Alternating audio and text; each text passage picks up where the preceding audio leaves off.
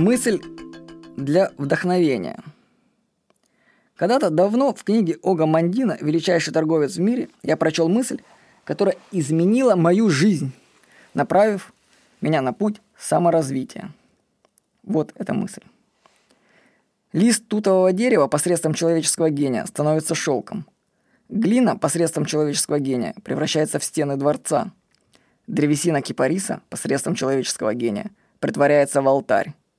Клочья овечьей шерсти посредством человеческого гения становятся одеянием короля.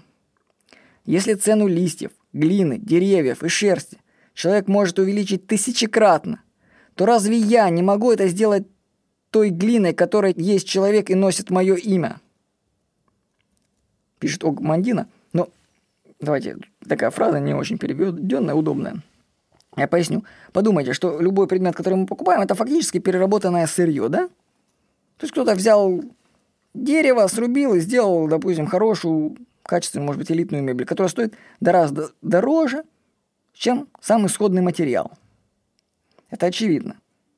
То есть берется сырье, перерабатывает. Вообще те же процессоры, можно сказать, это песок, да, кремний. Компьютер, который в нашем стоит. То есть человек посредством своего ума перерабатывает сырье и увеличивает его стоимость. Так вопрос, а почему бы не использовать себя как сырье и не работать над самим собою? Ведь если мы можем улучшать объекты окружающего мира, то почему мы не можем также улучшать сами себя, а?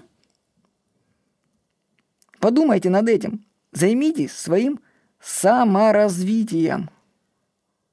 И вы сможете увеличить свои возможности многократно.